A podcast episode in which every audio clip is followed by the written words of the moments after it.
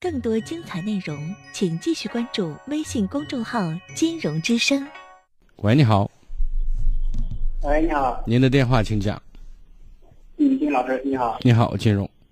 嗯、我想跟这个咨询一下我的相亲一些矛盾的事。嗯，我是单身，今年三十八，三十八岁了。您最好是换个方位，搞一个平常你打电话比较清晰的位置，因为现在信号不太稳定，有点飘。啊，行，好好，现在怎么样？嗯，稍微好一点。啊，我现在就是在我在西安这边现在上班，那单位之间发生一些事情，发生事情都说是，我现在都是在这边，在物业上班，跟业主发生一些问题，现在就是跟业主发生冲突，他打我了，把我现在打的鼻子现在就是骨折错位了，现在把病那我抑治了，现在就是。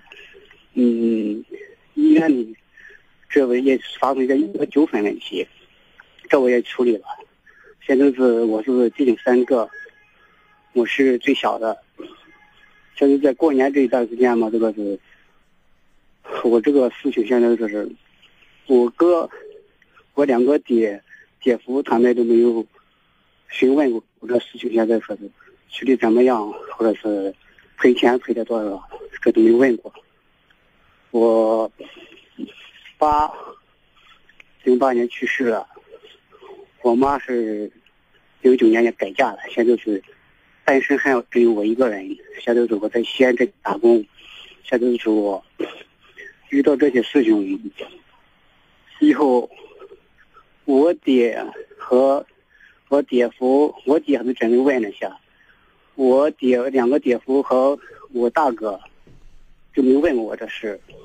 我二哥还挺问了一下，我给你打电话意思说是，像我这个事，我以后对我这些亲人怎么对待？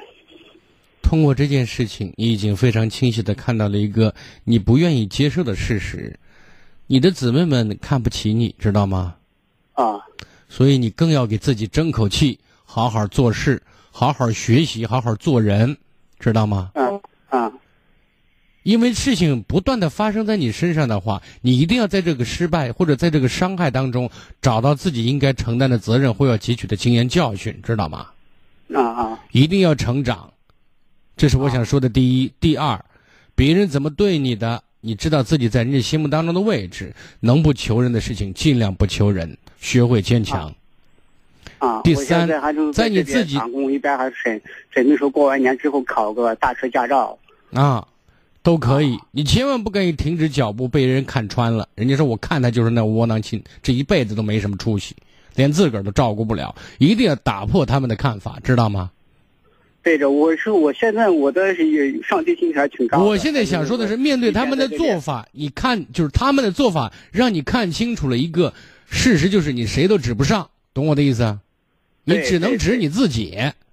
啊你不要被这个逆境打趴下，这一辈子啊披着人皮，要像一个人，堂堂正正的活着，要活得很好。